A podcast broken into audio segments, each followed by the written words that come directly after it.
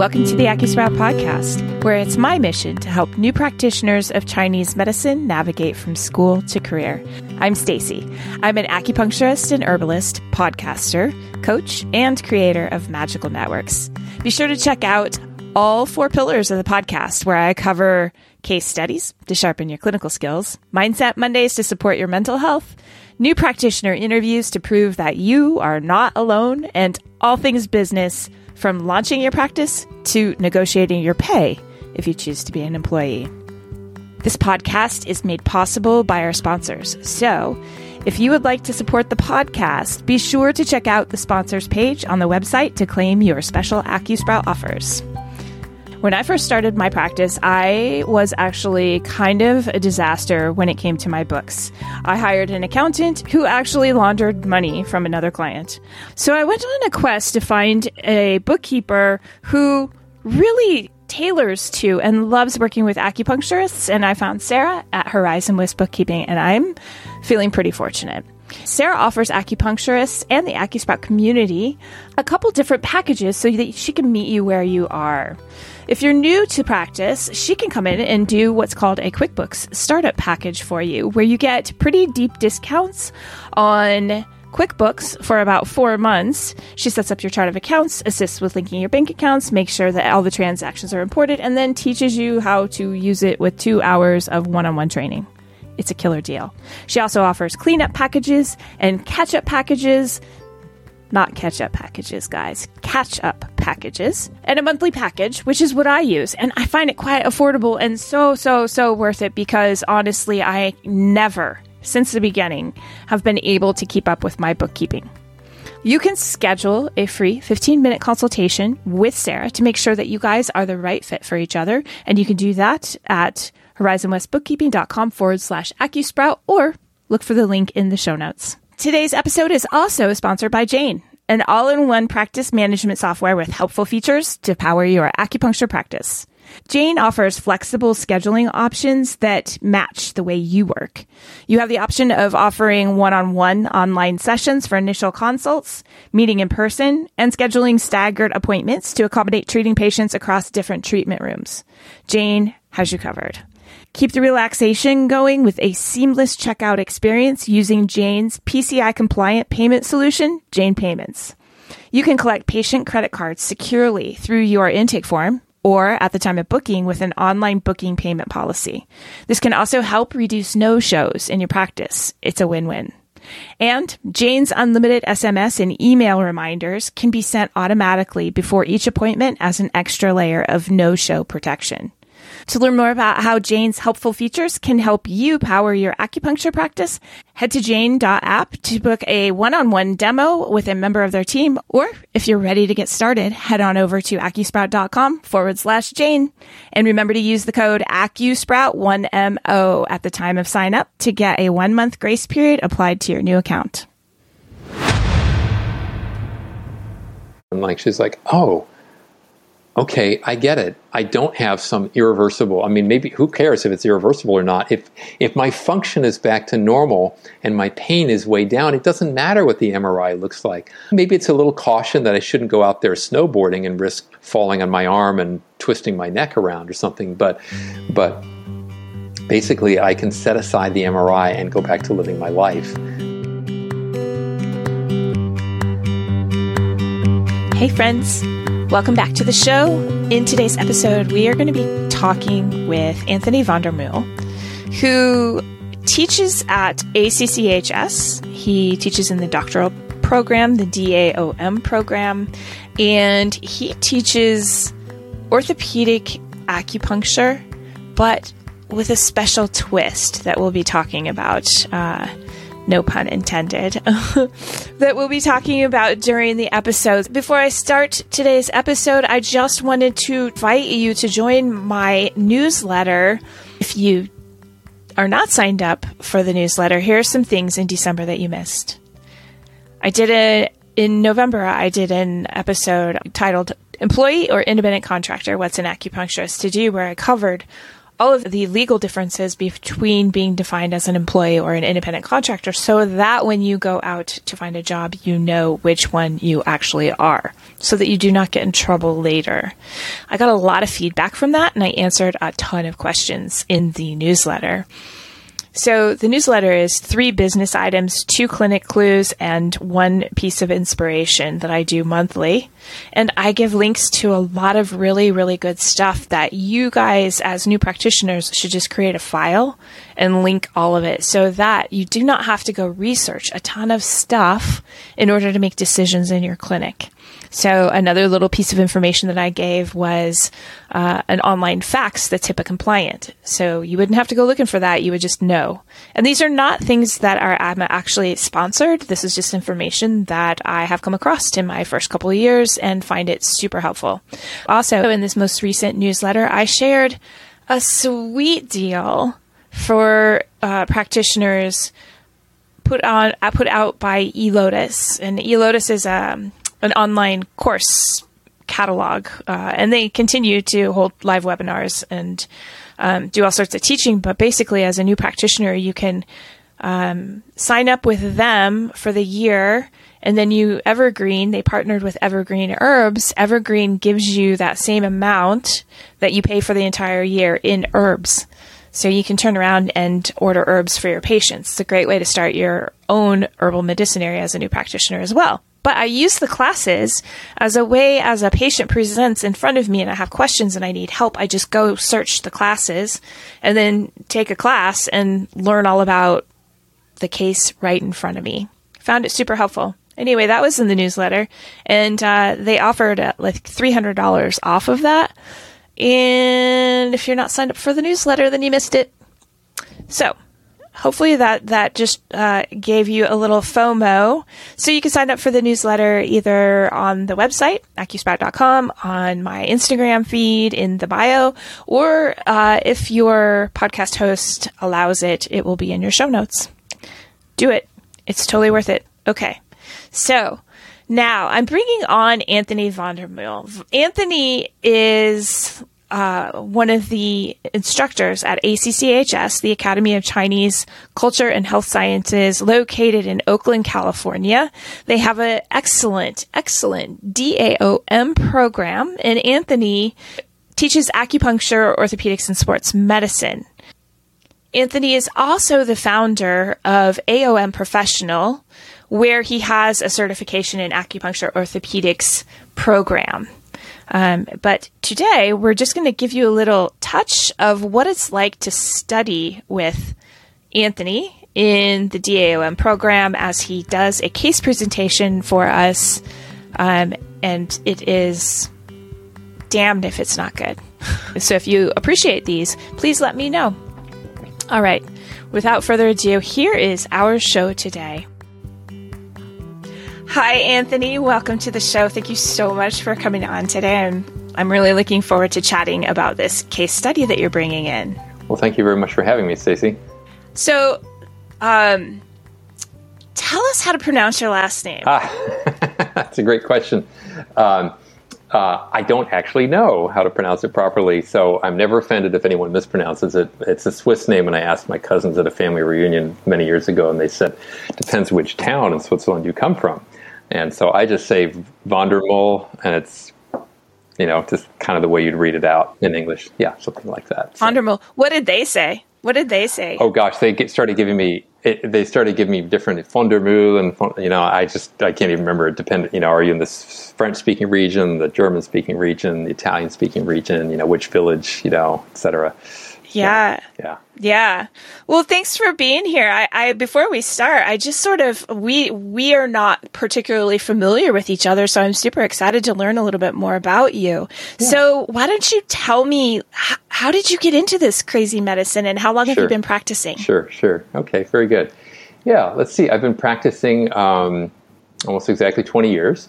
Uh, and I got into it um, through actually a soccer injury that I had when I was 24. Was really the beginning of the chain of events. I had a, uh, kicked, uh, meant to kick the ball, kicked the ground instead, tore the adductor muscles in my right leg badly enough that I just instantly fell over and had to crawl to the sidelines.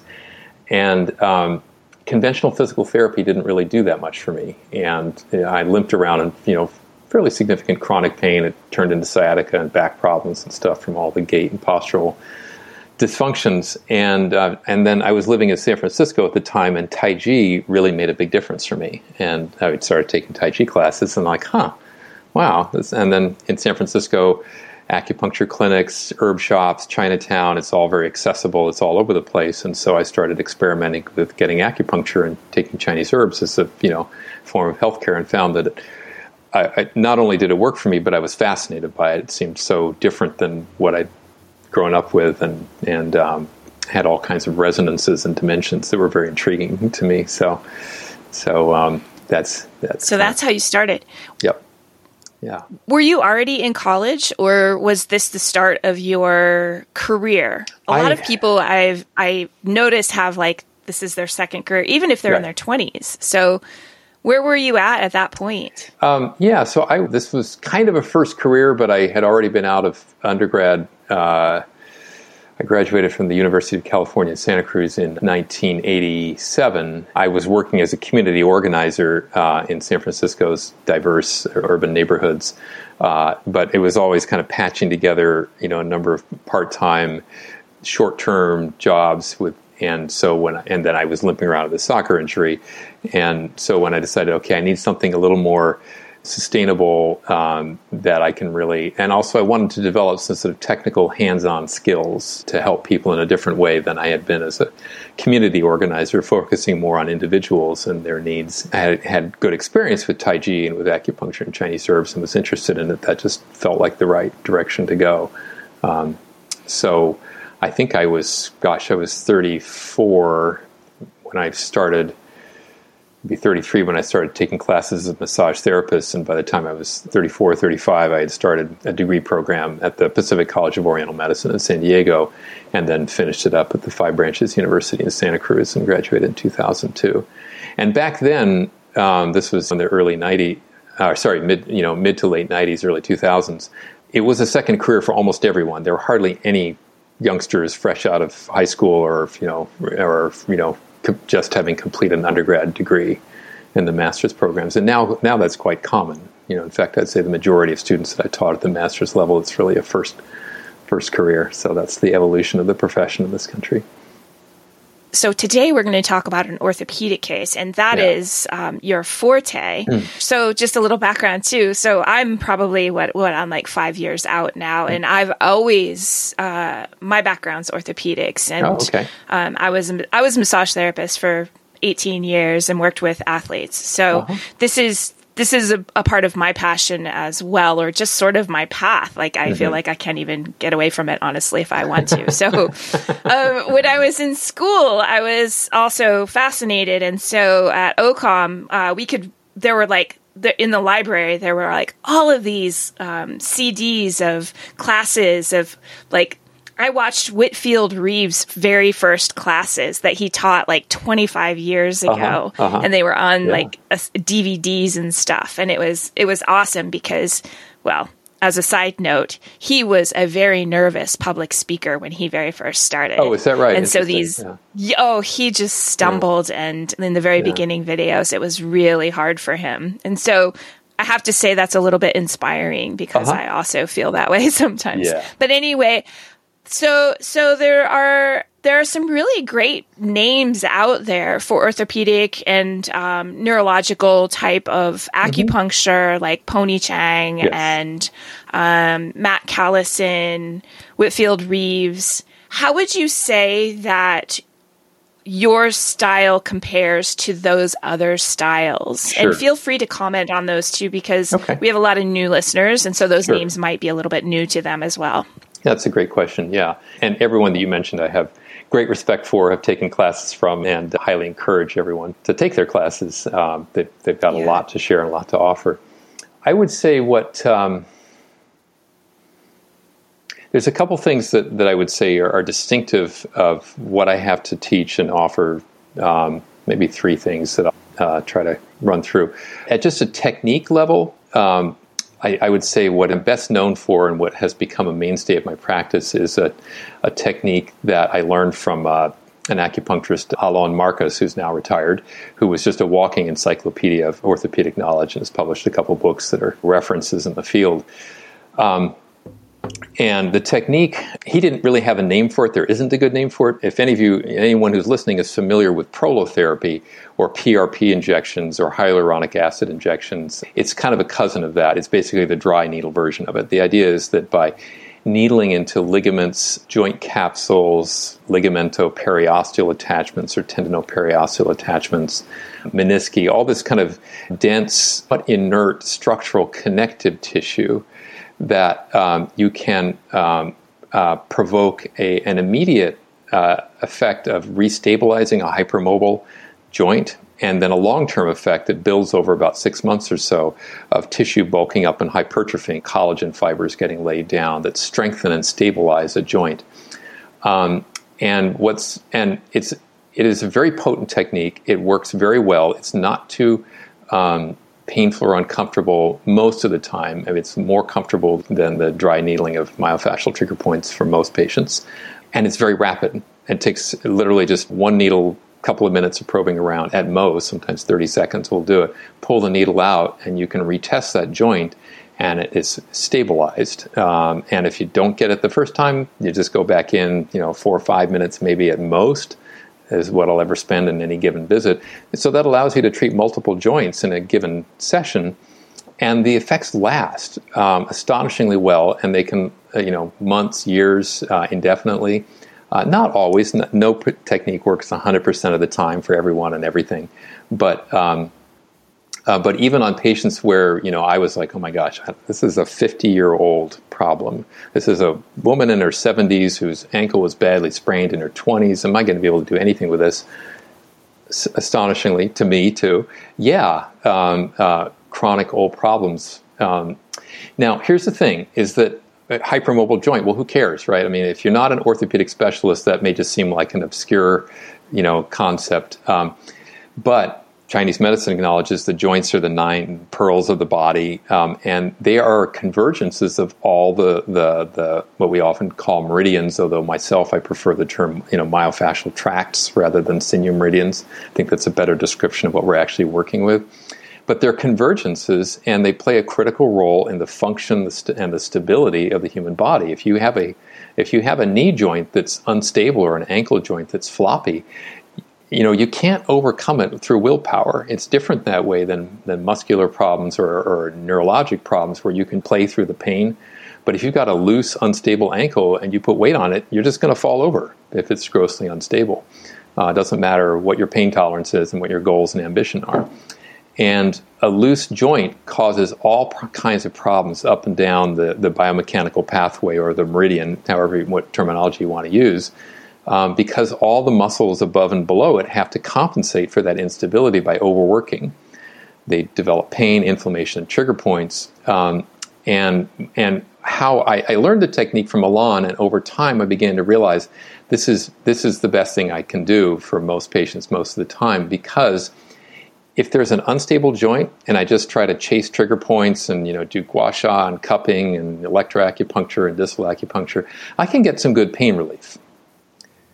But the problem will tend to come back. It won't necessarily come back quite as bad, and with a lot of time, repetition will slowly get better. But if I restabilize that joint, everything else works so much better. I may not even have to chase down a bunch of trigger points or do some gua sha or cupping or motor points or electroacupuncture because once that joint is stable, the muscles fire properly and, and things function well. But here's the thing it's off the radar screen for most people if all they think about is pain because an unstable joint is not necessarily a pain generator in and of itself. So I'm going to pause there and let that sink in. Oh, I'm excited. okay. Good, because sometimes when I start talking about this, an acupuncturist will go, What, you mean you're not treating pain? And I'm like, I'm treating something much deeper and more profound than pain. I'm treating structure and I'm treating function. Um, and I'm treating the patient's relationship to pain. Um, and so any of us can, I mean, acupuncture is a great tool. I mean, even a beginner, even a first semester student in a school clinic can stick a bunch of needles in somebody and invoke a bunch of top down, what we call in neurological terms, top down endogenous control systems where you cause the release of endogenous opioids and, you know, normalize blood flow, blah, blah, blah. It doesn't matter where I put a needle in the body. We can achieve, you know, short term pain relief very powerfully, very easily, very rapidly with acupuncture. An untrained six year old could do it with ear needles, you know. Um, I mean, there's obvious safety issues there, but, it, but, but to change structure and function, you have to think about structure and function, and you have to, to address structure and function. And this is the most powerful technique I've found to do that. But that means when I'm, I, am i am hearing a patient talk about their pain, I'm also thinking, what joint pathologies might be at the bottom of this. An old sprained, I see this over and over again, an old sprained ankle, 30 years later of little gait dysfunction, the opposite hip is starting to wear out and, and become painful, and they're getting sciatica because their piriformis muscle is tight and overworking to compensate for this unstable opposite side leg, and so on. You know, that's just one of many examples. And then if I restabilize that, that joint and restore its normal function, um, then everything else starts to work better again.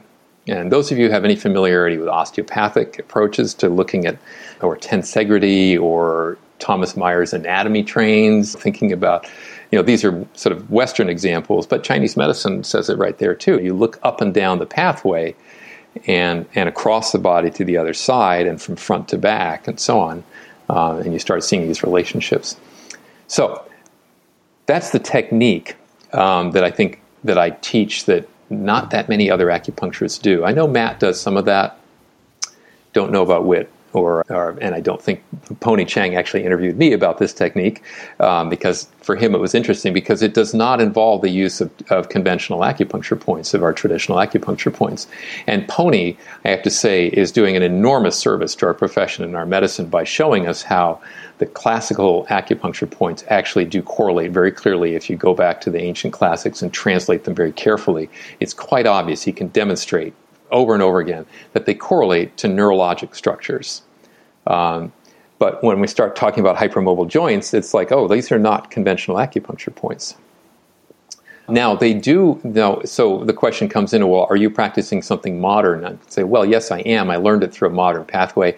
But when you look at classical descriptions of needling techniques for the, the Jingjin, the myofascial tracts or sinew meridians, uh, or other descriptions of classical needling techniques, there are a number of them that that I think overlap or correlate with with this technique of needling into ligaments and other connective tissues. And bone pecking is one term that that I, when I describe it to acupuncturists who have classical training, they say, "Oh, you're doing bone pecking."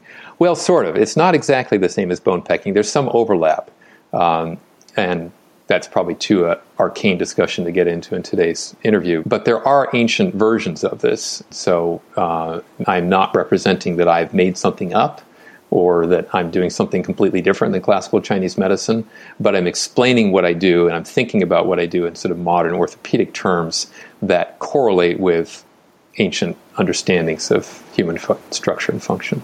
Mm. So when you needle, say, a tendon or connective tissue, mm-hmm.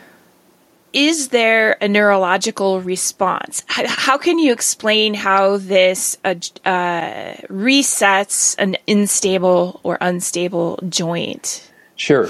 That is a great question. And quite frankly, nobody really knows for sure. It's a mystery, mm-hmm. even in Western medicine, that claims to have all the answers. Um, there is a poorly understood and little referenced uh, ligamental muscular reflex.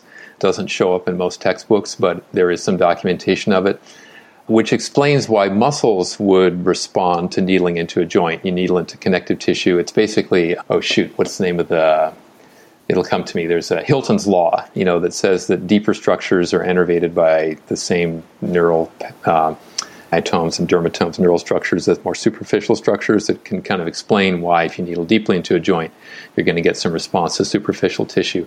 But that does not explain why there, there was this immediate uh, and very clearly objectively verifiable tightening up of a joint.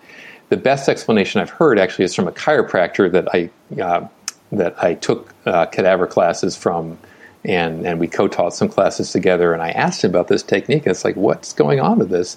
It's like, well, w- we used to think of ligaments as totally inert, and we now realize that they actually are infiltrated by little little proprioceptive nerve fibers, and and they certainly have nociceptive nerve fibers.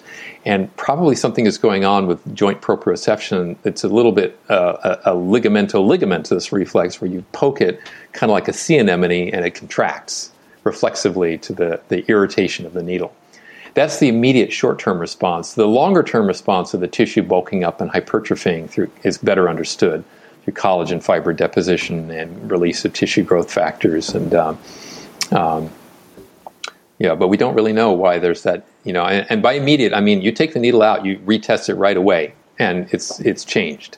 And there's not that many things we do with acupuncture where we can do that. Um, except for those of you that work with pulse systems where you've got your fingers on the patient's pulse and you're manipulating a needle and you feel the pulse change.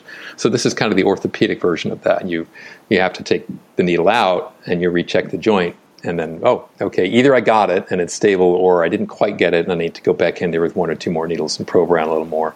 But it's objectively verifiable, very reproducible right away.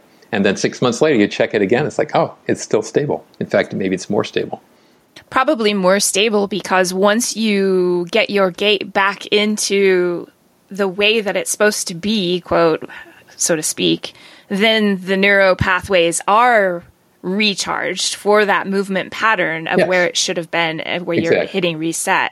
So right. now you have more neural pathways that are supposed to be firing in that way. Yes. Yep. So re-education of the of the proper neural pathways. Yeah, exactly. Uh, for gait gait exactly. movement. I also wanted to tag into this because this is something that is interesting. I learned as a massage therapist and working with athletes often that one of the ways, and I'm I'm forgetting the name of the proprioceptors in the at the end of in the tendons at the and ligaments.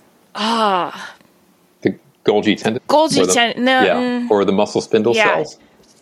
Muscles. Yes, muscle spindle cells. So one of the uh, things that I used to do if an athlete was cramping severely say they're in sports performance and they're mm-hmm. suddenly they're just like on their knees cramping and they're like help you can just do direct compression on the muscle belly right but if that doesn't work then you can activate the it is the golgi tendon you can activate mm-hmm. the golgi tendon and turn it on or turn it off depending mm-hmm. on the way that you stroke the attachments. Mm-hmm. yeah. And i thought that was just fascinating. So yeah. you could just you just go sorry i'm on camera with anthony. Instead of like squishing like moving your hands in the direction of the muscle belly you stroke away from the muscle belly and that will settle a cramp. It's fascinating.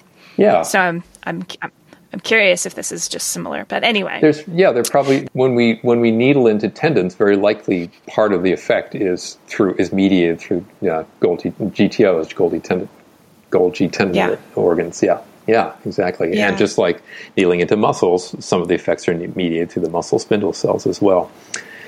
Mm-hmm. But here's what's a little again. This is I just want to highlight this because uh, I and probably most acupuncturists, you know, it's very common to come into acupuncture uh, as a Westerner with backgrounds in massage therapy and yoga, uh, uh, or athletics where stretching is kind of king. You know, it's all about loosening and stretching and lengthening tissues.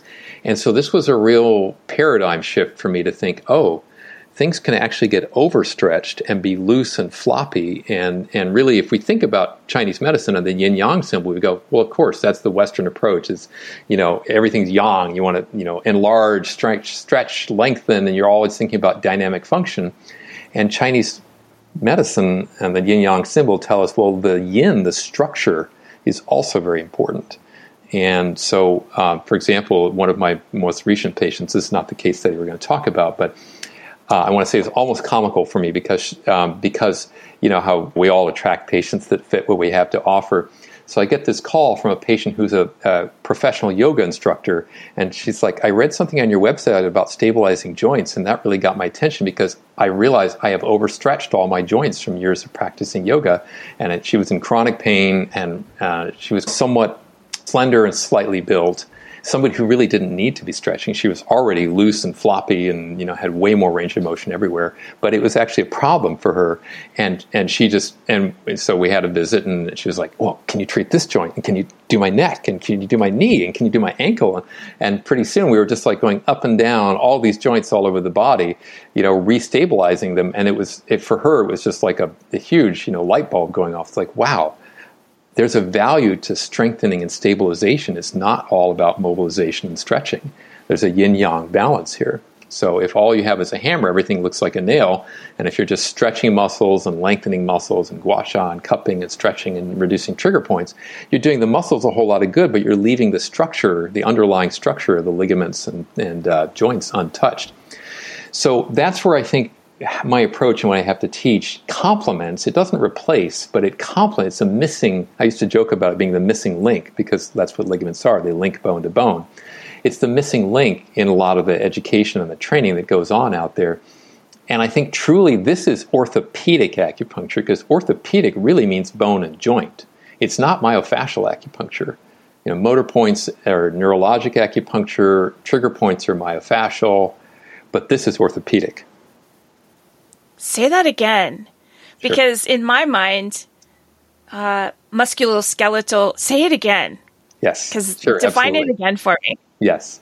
I will, because, and that's a great question because our profession tends to use terms like orthopedics and sports medicine uh, very loosely and kind of interchangeably, and not the way physicians would use them, where they really understand what they mean. Um, orthopedics is bone and joint, right? Muscles is myology, is myalgia, is myofascial, right? Um, muscles. Now, there obviously these tissues are all related. They talk to each other. I'm not saying that they're completely separate and you can just treat one and ignore everything else. But I'm saying what I do complements. You know, Poney Chiang is a fantastic teacher of, of neurology. Clayton Shiu is a fantastic teacher of acupuncture neurology. There's some great teachers out there that teach how to, you know, teach how to treat neurologic conditions and neuropathic pain and so on. Matt Callison and Whitfield Reaves are great with sports acupuncture, you know, m- mostly fo- focusing on on muscles and myofascial trigger points. And Matt has, you know, added a, uh, his motor point acupuncture and done us all a big service by introducing the concepts of motor point needling.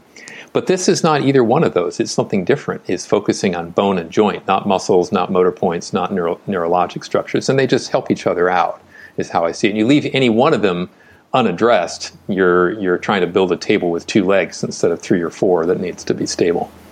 So. And so, would you say that sports medicine is the umbrella for all of those together?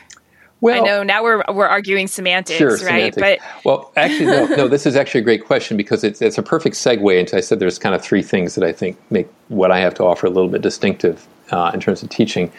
The second is that um, sports medicine, properly understood, really is about helping athletes accomplish athletic goals and stay in the game. And usually we're really talking about elite athletes, people who are already, they're not like you. Well, I don't know about you. They might be like you, Stacy, but they're not like me. I'm a klutz. you know, I'm, I'm, I am, I cannot claim to be athletically endowed with anything. And ath- elite athletes are genetically not like most people. They really are different. Um, and that's, I'm not making that up. They're wired differently than we are, than most of us are my experience, really where I cut my teeth uh, out of acupuncture school, was uh, uh, chronic pain management, physiatry, physical medicine, and rehabilitation specialists were the doctors who referred to me. I worked in the office of a physiatrist. I also worked in a pain medicine clinic. Pain medicine is the bottom of the barrel. The, they're the, the doctors that get the patients that nobody, everyone else has given, even the physiatrists and the neurologists and the spine surgeons and the orthopedists, everyone's given up on them. It's like, you know, there's nothing left we can do for this patient except to shovel opioids at them.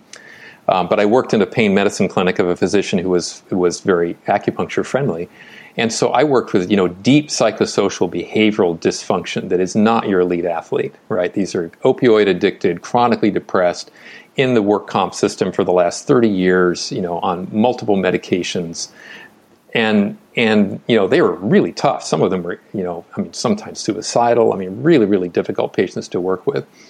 So I learned a lot from that about about pain psychology and pain behaviors and and and and pain science and what pain is and what pain isn't.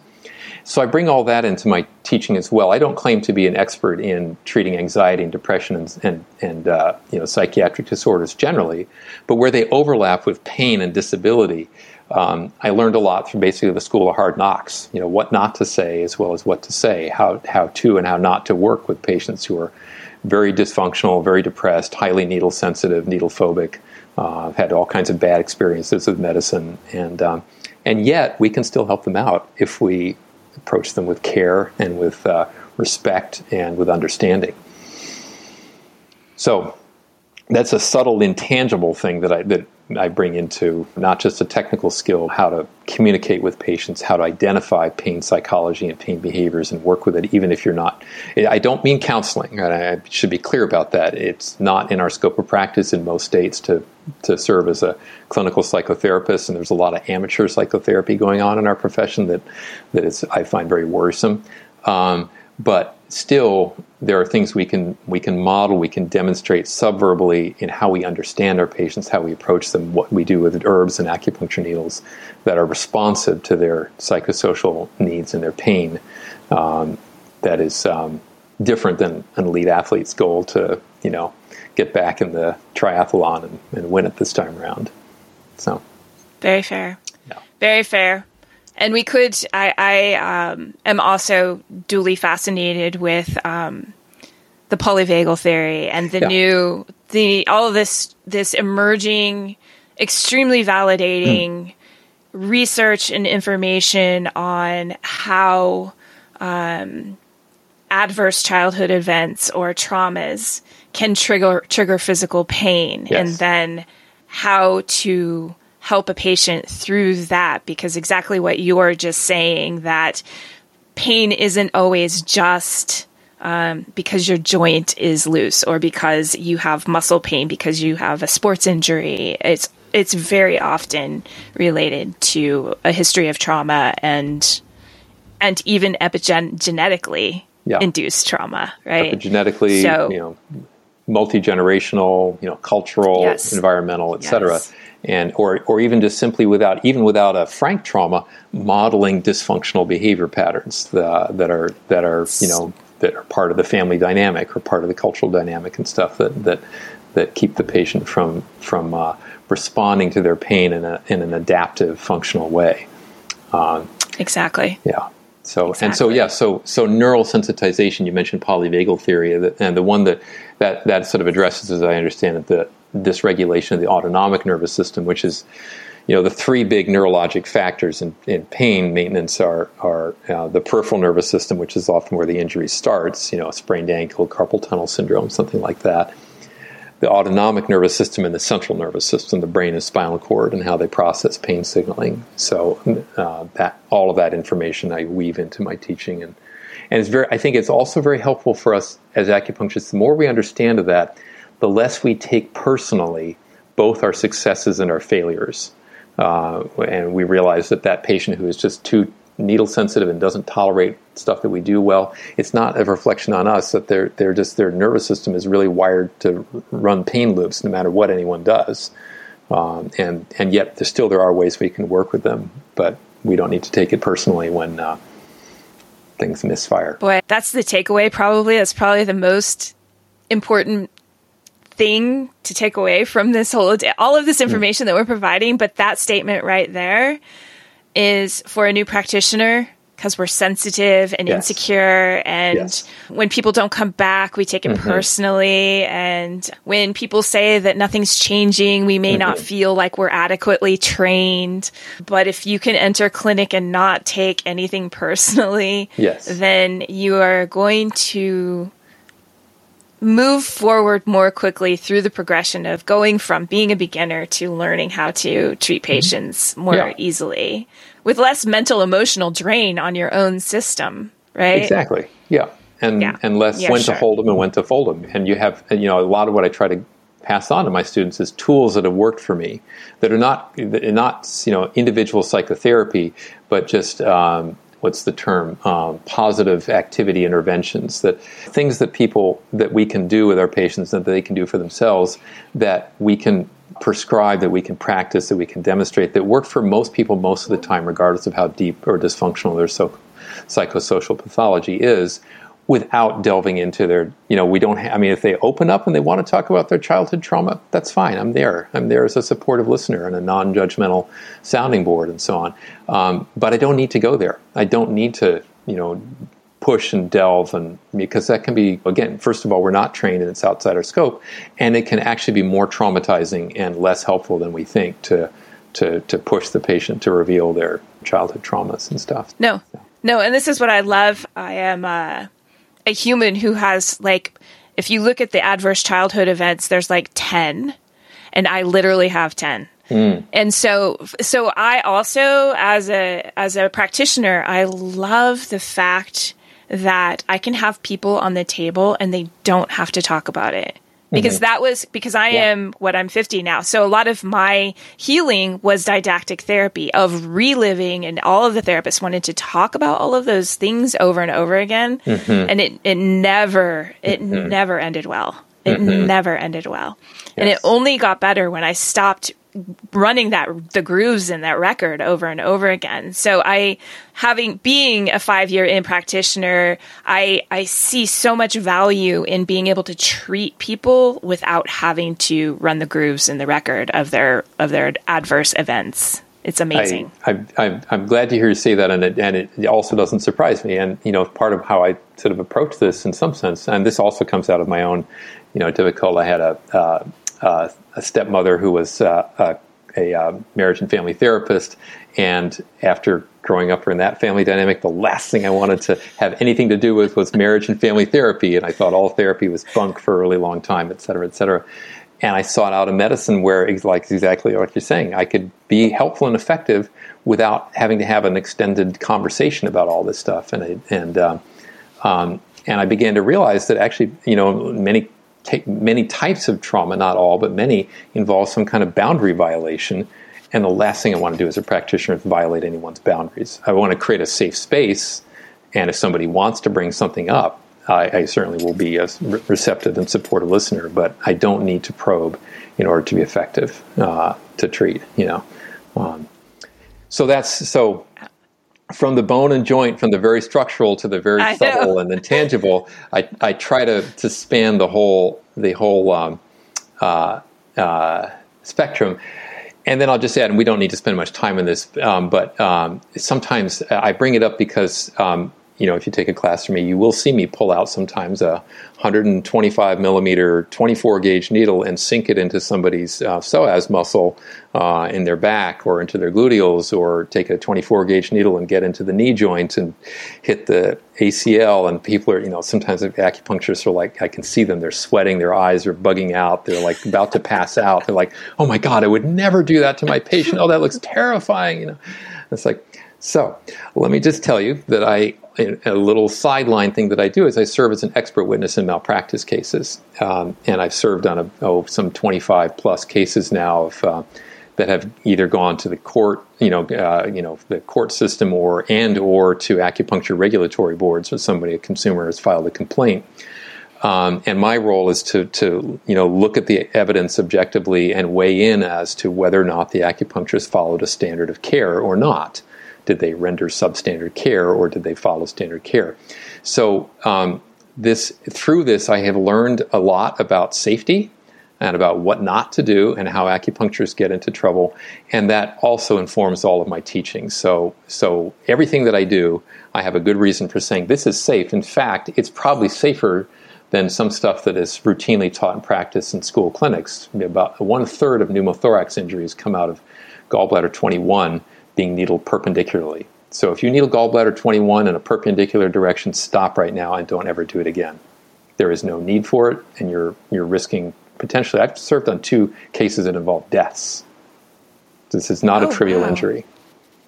Patients that have been hospitalized and had lung infections that, and had to have lungs surgically removed because of pneumothorax injuries. So do not ever needle gallbladder 21 perpendicularly unless you're using maybe a no, I don't even use a 15 millimeter needle. Yeah. There's no reason to do it. It doesn't serve any purpose. Oh, but I have to yeah. draw the patient's energy down. Use liver three. Use kidney one. So, do you ever needle gallbladder 21? I do. I just don't. I, I can take a 60 millimeter needle and needle it transversely under the skin and reduce all kinds of trigger points and treat neck pain and dysfunction uh, and uh, and and do it with complete safety. So when you say don't needle perpendicularly in school, we're taught to pull the the muscle, the trapezius muscle up, and then okay. Right. If you so, so you mean you were, from top down, right, from dorsal, right, right, from, from dorsal to ventral. Like no, Yes. do, yes, do not needle ever, ever, ever dorsal Don't- to ventral. Don't just do this. needle from anterior to posterior. anterior to posterior, medial to lateral. The safest direction is, is, is medial to lateral.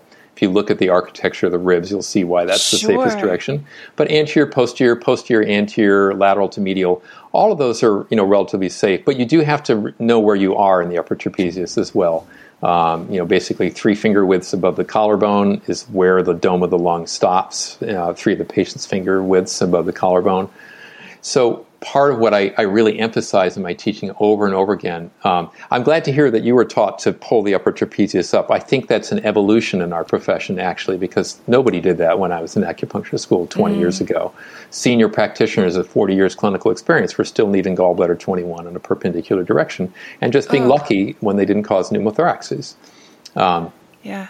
But um, but um, let's see, what was my point here?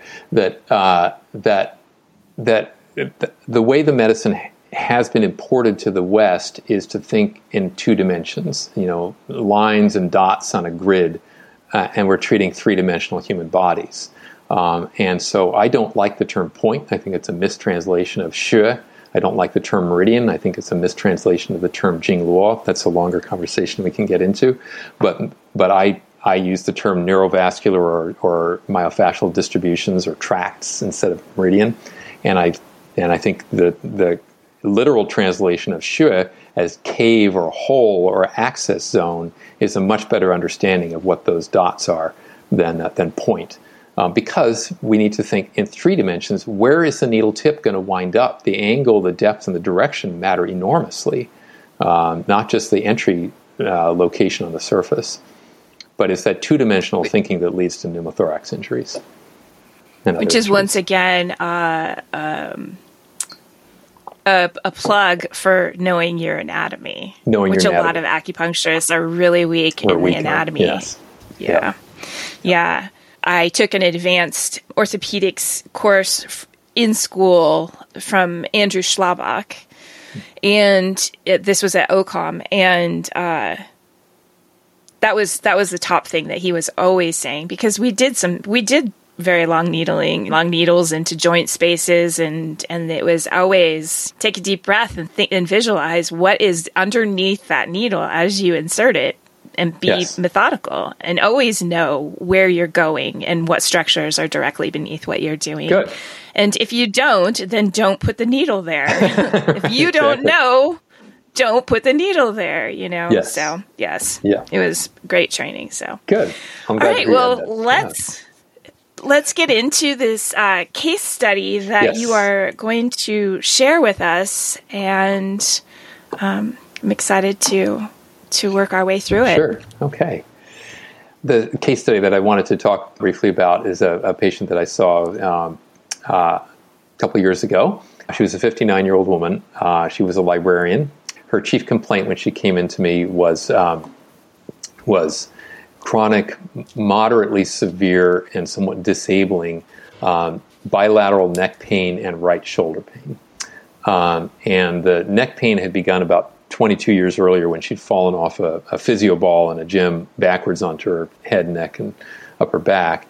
Um, and then I didn't get a clear answer from her about when the right shoulder became a problem, but about two years before I started seeing her, uh, she'd had a very severe flare in her um, right neck and uh, in her in her bilateral neck and her right shoulder symptoms that she attributed to uh, a period of sort of acute psychosocial stress. Her father was was dying. Uh, she was in grad school uh, while working, and you know a lot of workplace and computer stress. And you know she said it has improved somewhat since since the worst of it uh, a couple years earlier, but it was still it was bad enough that literally the week that she came in to see me, she had quit uh, her job as a librarian. She'd been on disability for the last you know.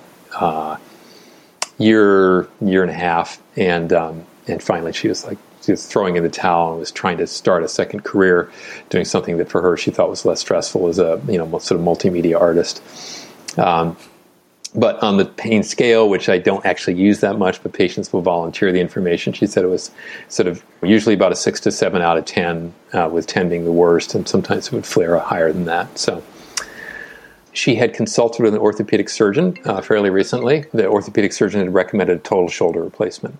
And that is a rare recommendation. Um, in 20 years of clinical practice, I've seen I think one total shoulder replacement and heard a couple of times of a physician recommending total shoulder replacement.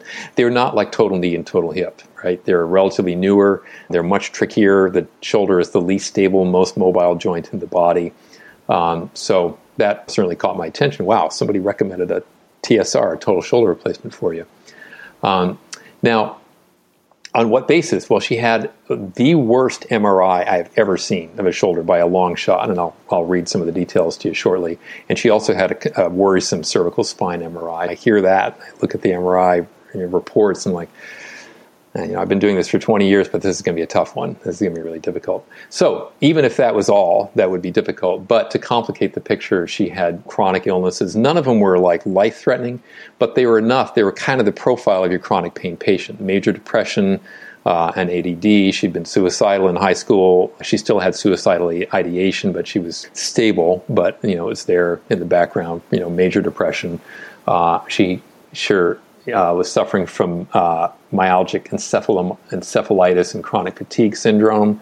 Uh, she was at, uh, at, Stanford University getting treated for that, University Hospital.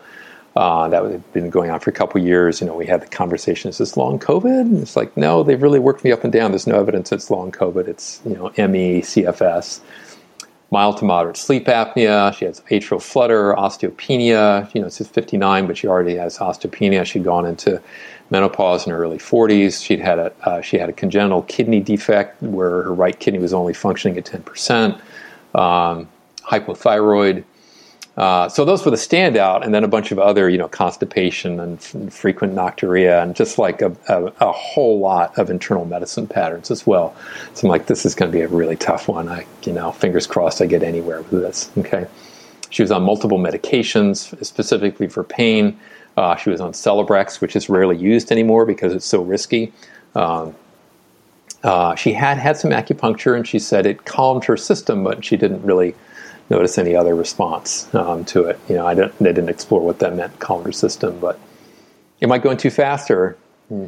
No, this is this is good. I I have questions, but I don't want to slow you down at this point. So um, and I don't really feel like we need to clarify anything else okay. at this point. So I, th- I think right. we're good. So go ahead and keep going. Okay. All right. Very good. I'll keep going.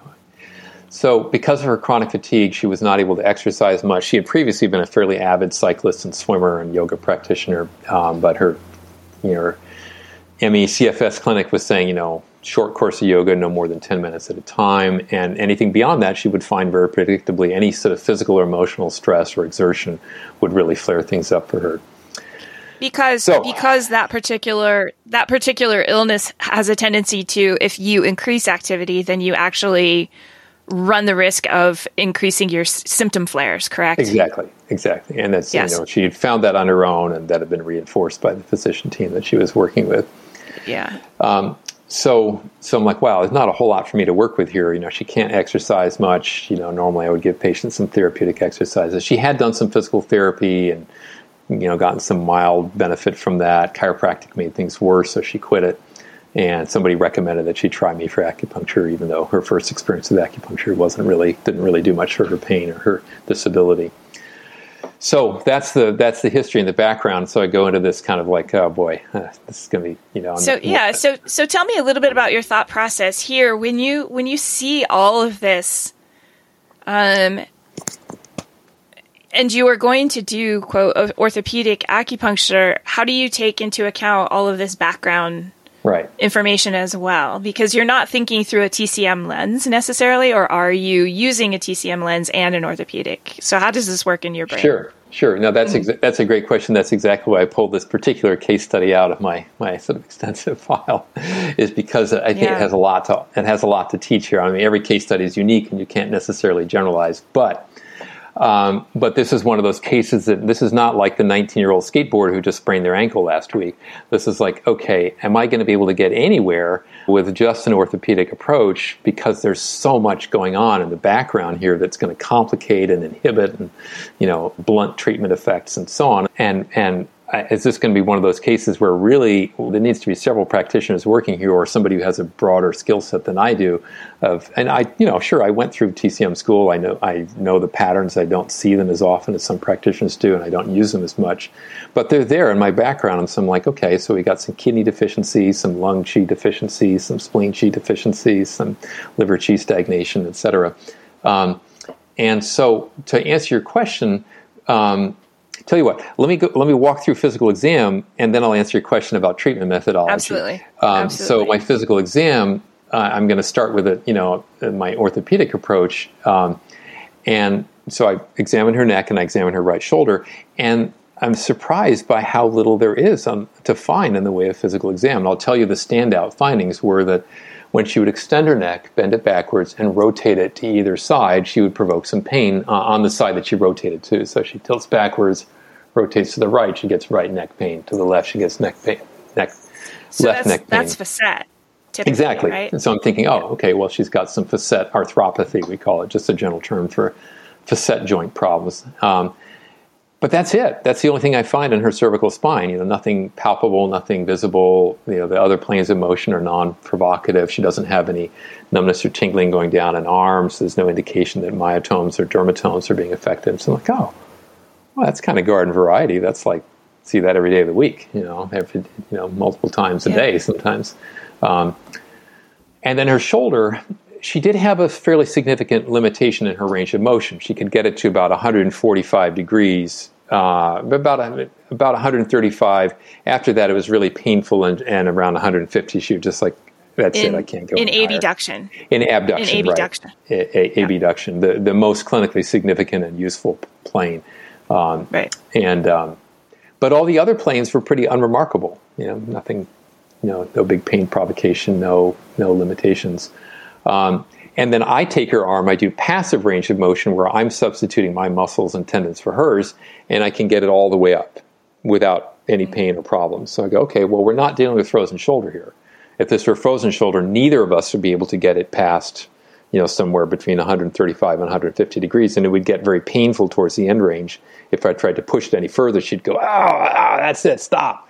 You know, but instead. I can get her, I can get her arm all the way up overhead. So I'm thinking, okay, myofascial, you know, maybe some rotator cuff impingement and inflammation and, you know, tendonitis or tendinosis, um, but, but not frozen shoulder. And, and I'm thinking also not osteoarthrosis either, which is pretty uncommon in the shoulder. Okay. Um, and then I manually test all the muscles in her shoulder girdle, and they all test fine, except for there's a little bit of pain inhibited weakness in her external rotators, which again, you test anyone over 45, you're probably going to find that, you know, one side or the other.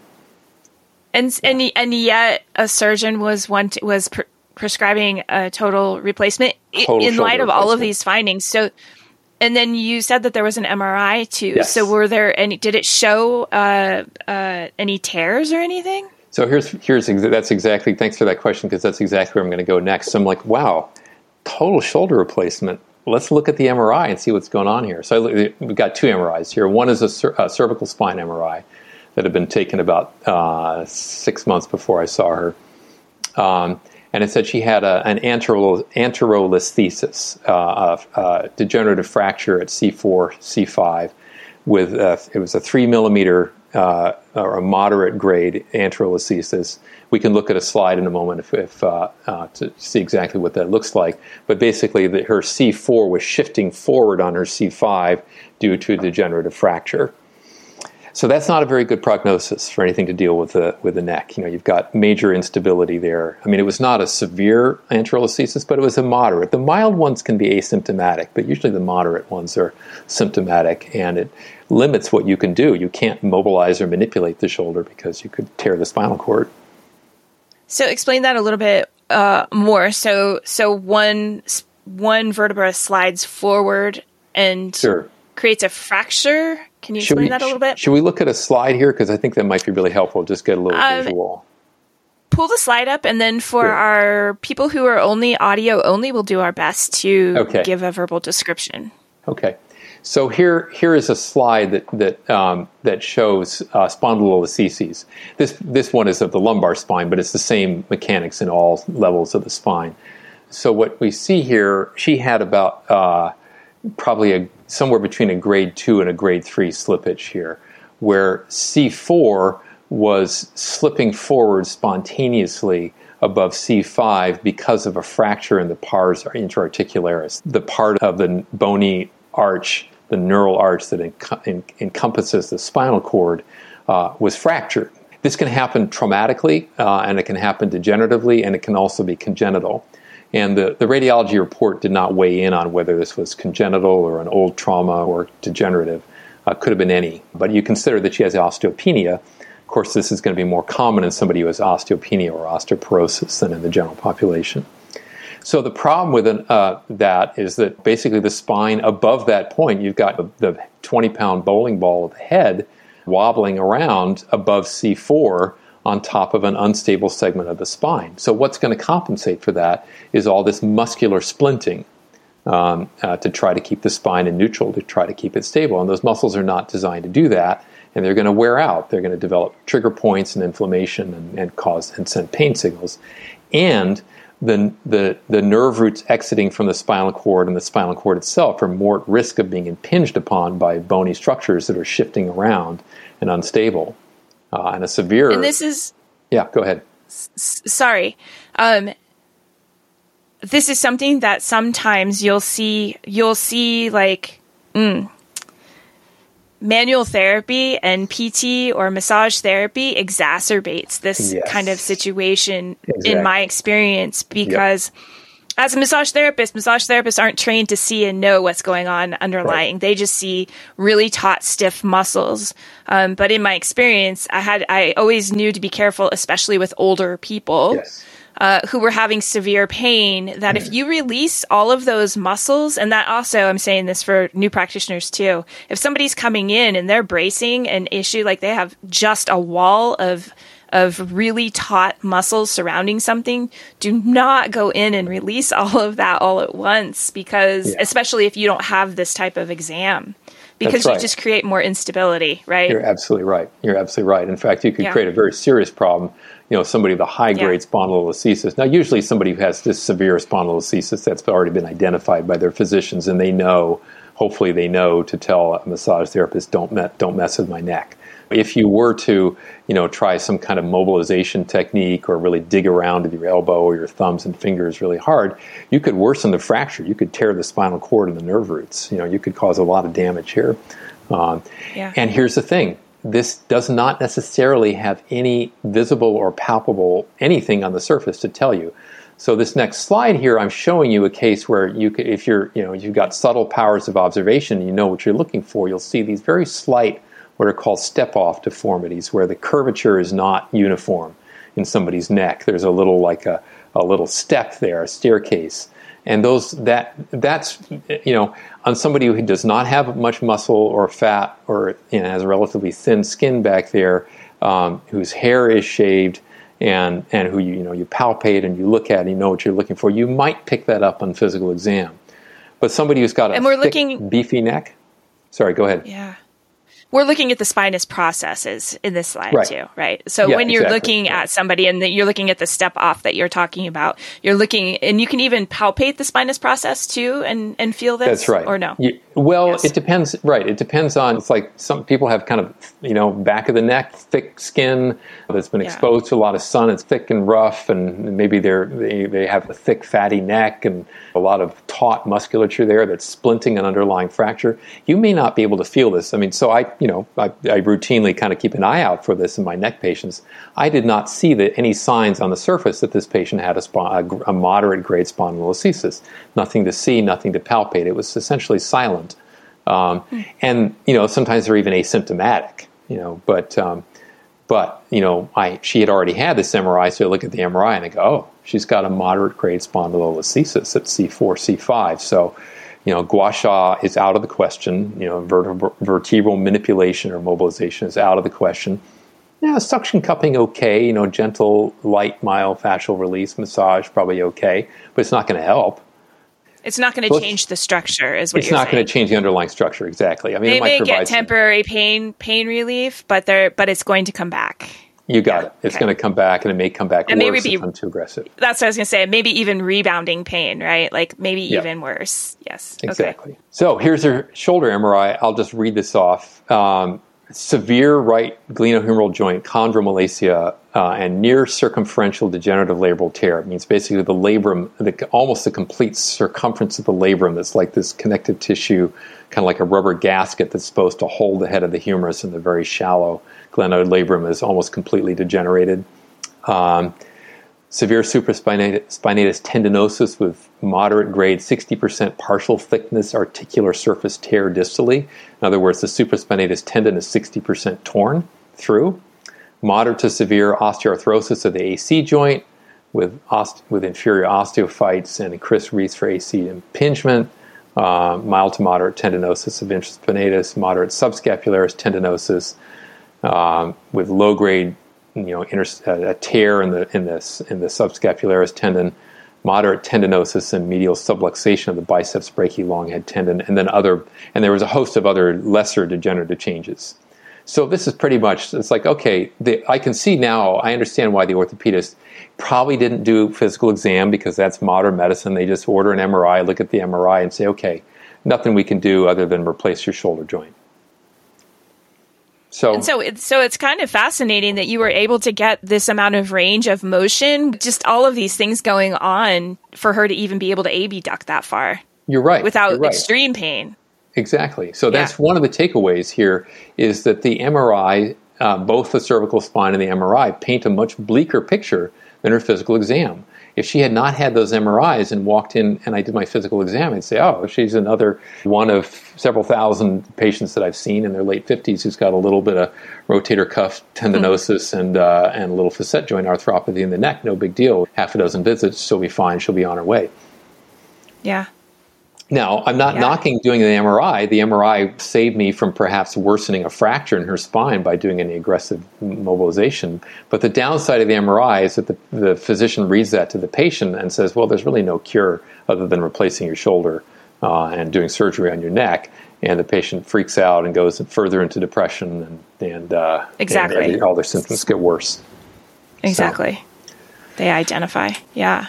So let's go on to what I did treatment wise with her. So, you know, again, this is all in this background of multiple chronic illnesses uh, and TCM patterns. That so part of my methodology in working with complex patients like this is I would like to get as best I can a clear signal uh, uh, out of my treatment, a clear response that tells me what's working and what's not. And with a new patient that I've never worked with before, I also prefer not to go in locally and do a lot of kind of aggressive, strong needling and digging around, uh, unless they really ask for it and they've had that from other acupuncturists. But I first of all want to just simply assess their their needle sensitivity, uh, how they respond to acupuncture. I want to give them some prompt pain relief and kind of establish a therapeutic rapport and do something that seems like it's within the spectrum of what they probably have had from prior acupuncture. Okay. Yeah. So my first my first visit with a patient that I've never seen before for acupuncture my preference is to to go slow and gentle. Most of us to do that, and to not do a lot of local, aggressive, strong orthopedic, you know, needling. Um, not because it's going to be harmful for them, but just simply because if they've been conditioned to think that acupuncture is you lie quietly on the table for 45 minutes after somebody's put a handful of needles in your hands and feet, they, they may be alarmed and not ready for a strong sensation of needling into a cervical facet joint or deep into their shoulder joint. So I want to I want to provide prompt pain relief is one goal. I want to uh, assess their sensitivity to needling. I want to establish a therapeutic rapport, and I also want to find out for myself what happens if I just treat the constitutional factors? Because experience tells me, regardless of the MRI, regardless of the physical exam, regardless of what the orthopedic surgeon said, sometimes you treat their psychosocial, emotional, constitutional patterns and all their symptoms clear up. Sometimes they don't and I want to find out which. And so right. part of my methodology is okay, I'm going to start with this constitutional approach. And so I just, you know, did some ear needles. Nothing very exciting in this point prescription. I look at it and I can't even remember exactly why I chose these points, but it was like bilateral kidney six, lung five, gallbladder 39 and 41, liver three, spleen eight, a few ear needles. And I have her move her neck around a little bit, and it's like, oh, well, her neck pain goes away. Great, okay. Her right shoulder, she suddenly got full range of motion. Great, okay. She still has shoulder pain, it's only reduced by about 25%, but she's got her range of motion back. Um, uh, and by the end of the, you know, the end of 45 minutes or so with those needles in place, she's got improved neck range of motion, full shoulder range of motion, and a marked reduction in her pain. So you might be thinking, hallelujah. You know, well, yes and no, because again, experience tells me that that that first visit is not you know, you know, there's a lot of psychosocial factors. Somebody's got a lot of pent up hopes and expectations. They may get a hallelujah response because their neural, their whole nervous system is wired and primed to get a great response, and you never are able to replicate it ever again. It's a first visit anomaly. Um, and they get depressed and drop out of treatment. So I'm always like, okay, well, we'll see how you're doing. Let's reschedule for a week from now. So she comes back for a week and says, oh, first couple days are great, um, but then everything came back. And that's exactly, essentially what I expected because I didn't do anything really to address structure. Uh, I just, you know, suppressed temporary suppression of pain signaling. Um, so I do my my physical repeat my physical exam. It's like a slight improvement in her shoulder range of motion, her neck range range of motion. So there was some lasting effect. It just wasn't very dramatic. So I'm like, okay, let's try some local treatment. So I do some gua sha around her shoulder girdle, not on her neck, but on her shoulder girdle, and then I position her uh, to be able to treat her right side of her neck. Uh, I, I continue doing some distal acupuncture. I didn't stop doing it, but now we're going to add getting into the subacromial space with some longer, thicker needles, getting, I call what I call upper large intestine 15 and triple warmer 14, or needling high up and sliding the needles under the, the acromion uh, to get that rotator cuff that's impinging. I do some trigger point needling in her upper trapezius, avoiding perpendicular pneumothorax mm-hmm. technique, but, um, but reducing trigger points in her upper trapezius. Um, I needle into her facet joints, which is a technique that I teach the, C, the at the joints where the MRI showed that there was above and below the, the anterolisthesis um, to try to restabilize the, the, the cervical spine. And if, if, we want, we can look at the needle angle on that and kind of see. But um, but this time she gets a, a, stronger response in terms of her her range of motion. There, there's more lasting improvement in the range of motion, but her pain is not really down that much yet. She get temporary relief, but then it comes back. But um, there was enough of an improvement in her range of motion that I'm like, okay, let's keep on to this. And now let's add some electrical stimulation to it as well. That has a stronger effect on suppressing pain signals, a more lasting effect. And so we go through about a total of um, five visits. And at the end of five visits, she's like, yeah, my right shoulder is doing really good. My neck, instead of, uh, she's saying, instead of um, pain, it just feels tight at the end range, which is a, verbally, it seems like semantic, but that's actually a big shift uh, pain is a subjective emotional response to perceived tissue damage. That's the actual definition of pain. Uh, doesn't mean there Say actually is any. It's a response to perceived or actual tissue damage, but there need not be any tissue damage for patients to experience pain. This is the International Society of Pain's definition of what pain is. It's, a, it's an emotional stress response to actual or perceived tissue damage.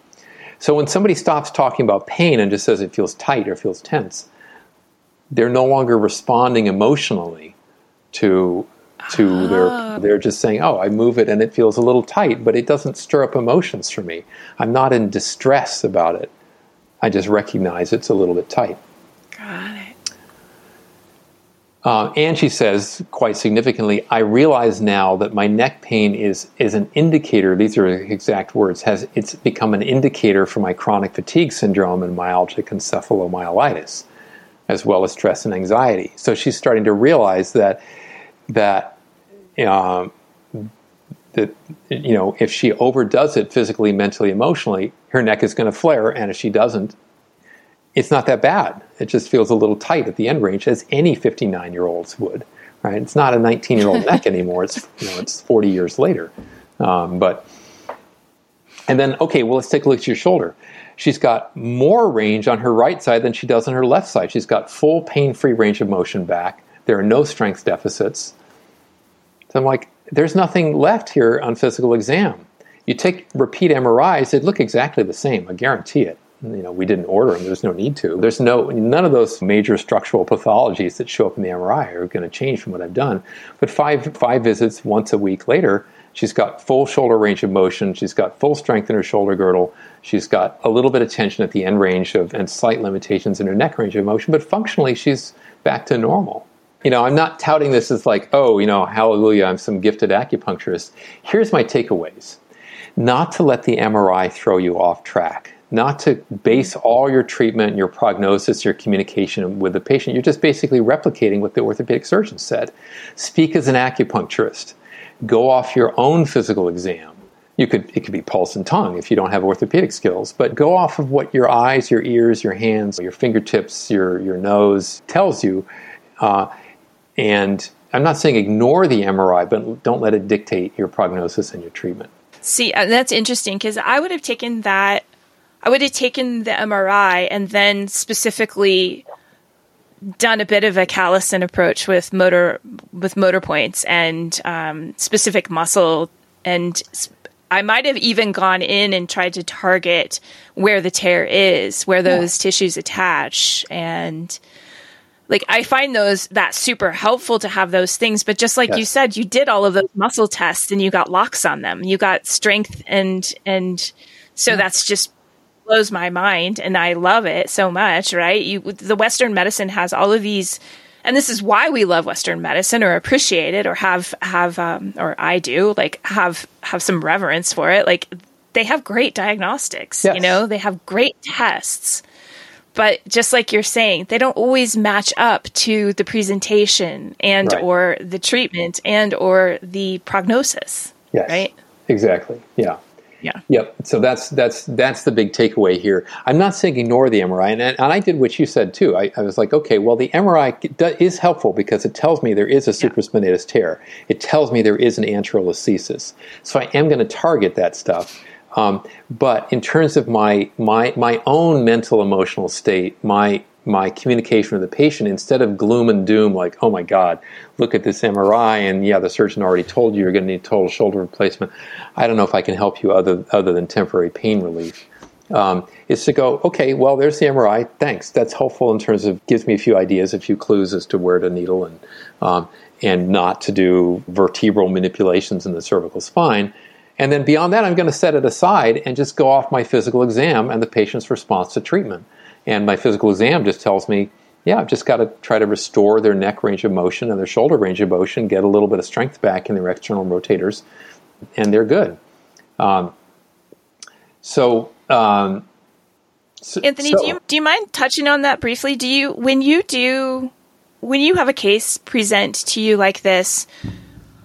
Um, how in depth do you go on all of the the physical examinations? How many tests do you do? I mean, obviously you're trying to rule out when you take a look at that neck and you figured out that she's got facet issues mm-hmm. and then you're gonna you're gonna rule out a space occupying lesion of course right. and and of course the mri and all of that already tells you these things too right.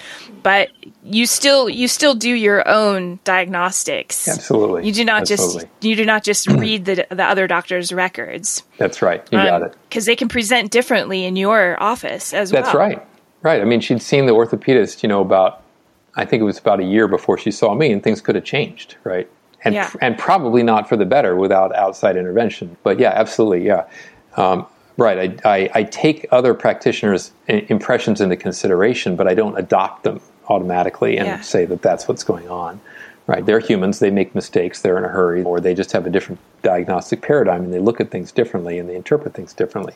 So, an orthopedic yeah. surgeon is basically going to look at what can I cut, what can I take out, what can I rebuild structurally, what can I inject, not you know what's the patient's psychosocial functioning, what, uh, what, what might we be able to do con- with conservative treatment.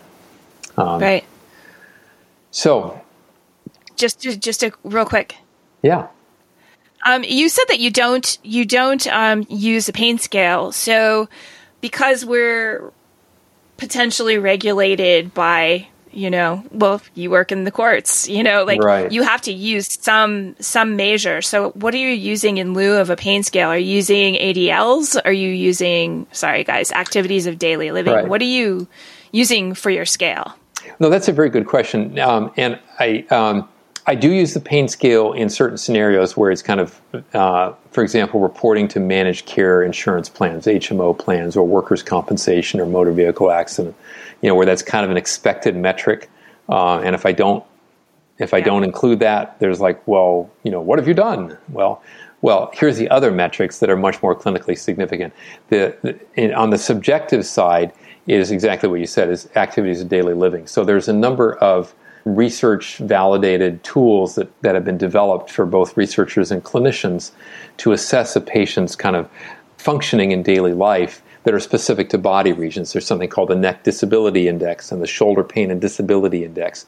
And these are short surveys. They're typically mm. 10 question surveys that you can have a patient fill out in your office on a regular basis. I certainly often use those even with cash paying patients right on the first visit because they tell me a lot more than the pain scale, right? The pain scale is, I call it the pain roller coaster, right? You know, oh, you took my pain from an eight down to a three. Hallelujah. And they go home and they have a fight with their spouse and their kids in trouble in school and their dog needs veterinary care and they had a fender bender in the parking lot. And it's just like one of those days. It's just like the day from hell. And then their pain is at a 12 right? And then they take a vacation and they're on the beach and they're sipping Mai Tais and they just went snorkeling and their pain's at a one, right? It's, it's a pain roller coaster. It's almost meaningless. Uh, and I'm not just making it that is. up. I was just reading.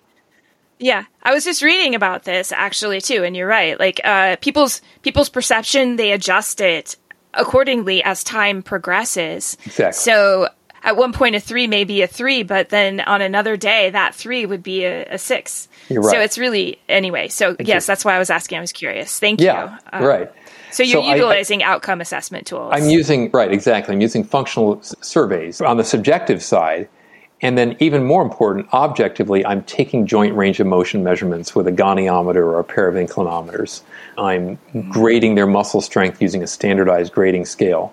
I'm, I'm measuring their sensory function using a two point discriminator or just an alcohol cotton ball swab technique. There's a number of these sort of objective tools we can use to, to measure somebody's physical functioning.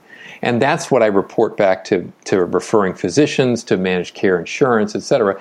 And I show the patients, and I can't emphasize how important that is.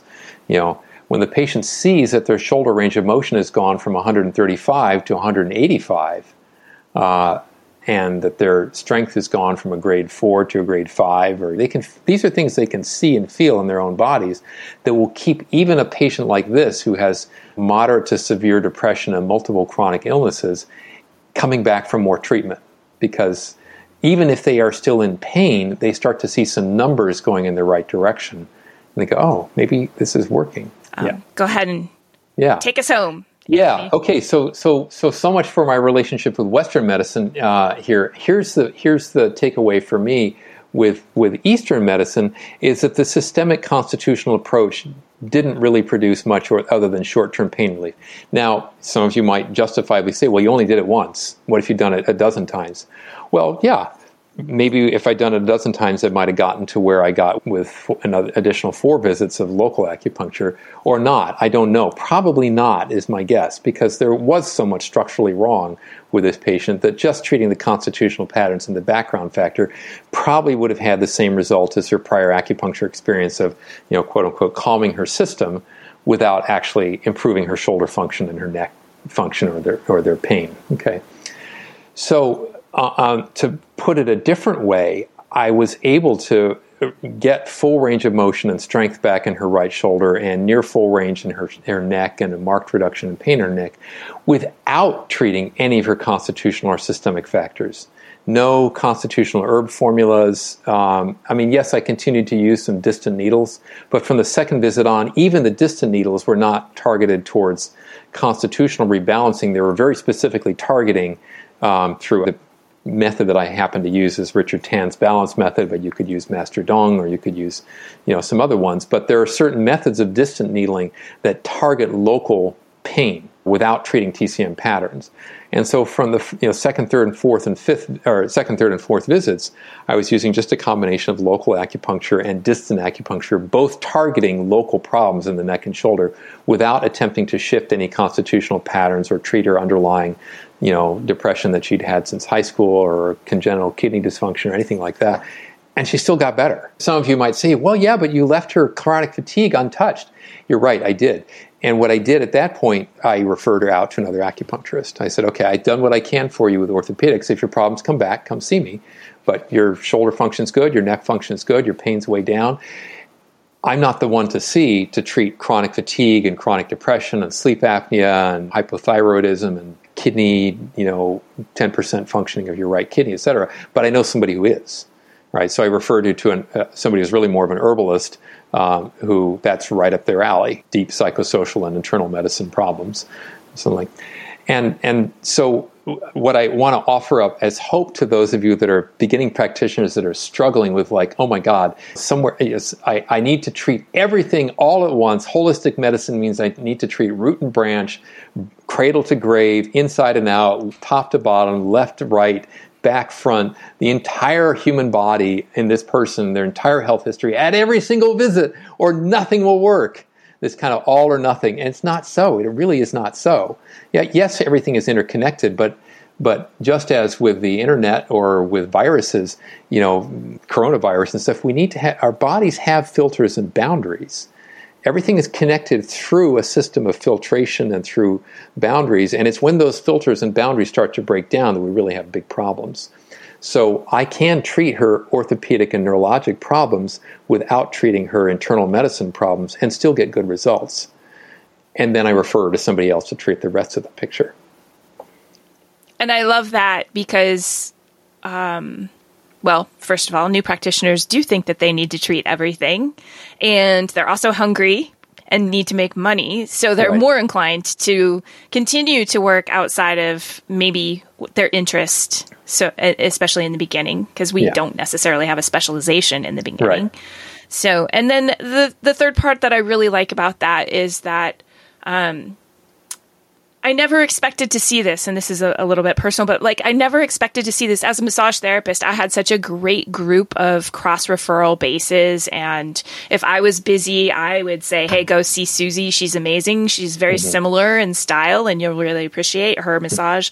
And we did that. And it was no problem. There was no fear of losing money or patients yes. or and it is that I'm I, our acupuncture culture is really really in my experience, it's getting a little better since I've moved because I was in a different area and it's uh-huh. it's different here, which is nice. But um, just this really like um, no, that patient's mine. No, I've right. been in the field for 20 years. Right. I deserve this three month right. wait list kind of attitude. Very proprietary. Um, yeah. Very, very, very. And I think that we all win and our patients win if we can get them treatment more quickly than a three month wait absolutely, list. Absolutely, and, and, and you know, and I'm a very narrow specialist. I mean, like ninety percent of what I treat is just orthopedics and neurology, and if I treat anything else, it's it's it's orthopedics and pain, I should say. If I treat anything else, it's more kind of incidental and you know as part of treating an orthopedic problem. Um, but um, uh, I, I never like the proprietary approach to my patients, and I'll tell you, as somebody who serves as an expert witness in malpractice, that proprietary approach and the failure to refer out is a common theme in many of the cases that I've worked on that wind up in the court system or in in, uh, in uh, complaints to the acupuncture board. You are much better off knowing your limits, knowing when to hold it and when to fold it, and, and not being afraid to refer out. And if you do, I guarantee you, you will get patients back you'll get the same patient back because they'll trust you because they recognize that you're humble and you know your limits and you'll get physicians who want to refer patients to you because they'll say oh this is a humble practitioner. He knows what he doesn't do and can't do and what his limits are and when to send them to me and i'll and so this is exactly the kind of patient that i want to send to him um, or to you. Um, and then you develop a reputation. It's like he's the go-to guy for shoulder joint problems and, and he knows to refer out for digestive problems, right? So I have acupuncturists who refer their tough orthopedic cases to me, and I send them my tough internal medicine cases, and the patients benefit. In my last practice, I actually, about half of my my patients were other acupuncturists. You can be a specialist and you're not betraying Chinese medicine. It's just like the way I look at it is, well, I'm a Jing Jin practitioner. I treat the Jing Jin and, and also the Jing Luo, the, the, the neurovascular or myofascial problems. I don't dabble in Zang Fu and I don't dabble in eight extras and I don't dabble in, you know, other areas where I know that I'm not the one. Um, but, you know, you send me a patient with a problem with the Jing Jin now, here's the final takeaway because I know we're running out of time here. Um, the, so, this is kind of related. Part of what I did for this patient is I helped her to reach clarity that her residual neck pain was an indicator of stress and fatigue and myalgic encephalomyelitis and chronic fatigue syndrome rather than irreversible tissue generation, which is what she had come to believe from her consult with the orthopedist and the, looking at the MRI and being told she needed a total shoulder replacement and maybe surgery for her neck and so on. And like she's like, oh, okay, I get it. I don't have some irreversible. I mean, maybe who cares if it's irreversible or not? If if my function is back to normal and my pain is way down, it doesn't matter what the MRI looks like. Maybe it's a little caution that I shouldn't go out there snowboarding and risk falling on my arm and twisting my neck around or something. But but basically, I can set aside the MRI and go back to living my life and when I'm and just manage my stress and seek help for the chronic fatigue syndrome and the, the, the constitutional factors. So as a light bulb went off for the patient. Yeah, there was a great beginning, middle, and an end, right? Like you yeah. gave her the next step. You we we completed this process and this portion of this because that's stressful as heck. Yes. Thinking you're going to have to have an entire shoulder replacement, that's yeah. crazy. Yeah. You know, and then chronic neck pain, those are those are horrible things. And so to have a conclusion and then like okay now here's your next step. You go see yeah. you go see this this next one. Yes. So i think that's that's really um, amazing and and great. And um, thank you so much for sharing this. Uh, and I've, I've really enjoyed the conversation. Obviously we're at a, an hour and a half long. Is there is there anything else you'd like to say to the new practitioners out there? That's a that's a great question. I'll, I'll see if i can boil down to something really succinct. I'd say I, I, just kind of building off what I'd said, I, I would say, know what you love and and and build your skills and your practice around that. What are you really interested in? You don't need to treat and be able to treat everything. Um, if you're in a small town, a remote rural area, yes, you wind up being a country doctor, you know, and you wind up being a generalist, and maybe that's the right place for you. And that's great. I'm not knocking it. But if you're in any kind of competitive environment, uh, or you simply want to specialize for whatever reason, don't be afraid to specialize, and don't be afraid. You know, have the courage to pursue your your passion, what you're really interested in, and know that the better you get at it, the better everything is going to flow for everyone, and your patients will benefit. And then for those cases, you'll you'll know when to refer out, and you'll know you know who who is a good candidate for you to treat and how you can help them. Thank you so much. That's um that's actually something I suggest from a business perspective now for yeah. practitioners starting out now. Simply, and this is something that's completely different, but based on internet algorithms and how your website mm-hmm. tracks and how everything works that way, it's more beneficial to specialize, not just from a clinical approach, but to a marketing approach as yeah. well because yes. the algorithms are getting smarter and smarter and so even with social media if your social media stuff is is um, orthopedic that gets picked up in that very specific way and blown up more so so the That's way right. that that the internet is working now it's also in your benefit not just clinically it is it is a good business decision as well and i know that one of the main inhibitions for people is that they came into this field wanting to feel like they were going to be holistic and and they've been indoctrinated to think that Chinese medicine means you treat the entire body again at every visit, and it's just not so. If you look at how Chinese medicine is practiced in China, you have specialists there, just like we have in Western medicine in the West. You have your hospitals that are that have wings and departments and branches, and it's like, well, that's the Tui Na guy. That's who you go to for bone setting, or the uh, you know that's the that's the herbalist department. You go see those those herbalists for the internal medicine. It's it's in the West. We've tried to compress it all down into a four or five year curriculum that makes us generalists. But then once you're through that hoop, then then I think you, you are not betraying Chinese medicine and you are still here's how I think of it is like I am treating specifically in a holistic context. I look at the whole context, but then I attempt to accomplish something within that context. If I just have kind of a shotgun approach and just try to treat the holistic context, I often end up not accomplishing anything except you know confusion and, and uncertainty and disappointment for me and the patient. But if I look at the whole context and I treat in a focused way, I'll accomplish something and I'll know what I haven't accomplished and I'll know what else the patient needs. Thank you so much for coming on today. I this was so much fun. Well, thank you. It's a pleasure, and um, and I look forward to our next opportunity. That's it. That's the end of the show. Thanks for tuning in. I really appreciate you guys. And if you appreciate this podcast, it would be amazing if you could head on over to Apple Podcasts and leave a great review. And if you don't like what I'm doing, then that's okay. No worries. Just skip it.